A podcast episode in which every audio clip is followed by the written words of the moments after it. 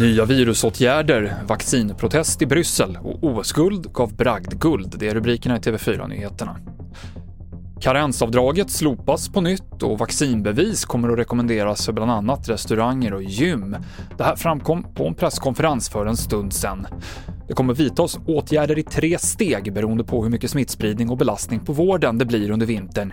Redan imorgon så kommer det dock förändringar. Arbetsgivare ska möjliggöra för anställda att i viss mån arbeta hemifrån. Åtgärder ska vidtas för att personal ska kunna hålla avstånd och undvika större samlingar. Vuxna personer ja, de bör hålla avstånd i offentliga miljöer, undvika miljöer med trängsel och välja andra transportsätt om möjligt än kollektivtrafik. Det sa socialminister Lena Hallengren. Det kommer även rekommenderas munskydd i kollektivtrafiken när det inte går att hålla avstånd från och med imorgon. Allt från dagens presskonferens med regeringen och Folkhälsomyndigheten på tv4.se. I Belgien har flera tusen vårdarbetare idag demonstrerat i Bryssel mot vaccinkrav. Från och med nyår kommer vårdarbetare ha tre månader på sig att vaccinera sig, sen riskerar de att få sparken. Belgien är inne i en kraftig våg av smitta nu med 17 000 nya fall om dagen och över 800 covid-sjuka som får intensivvård.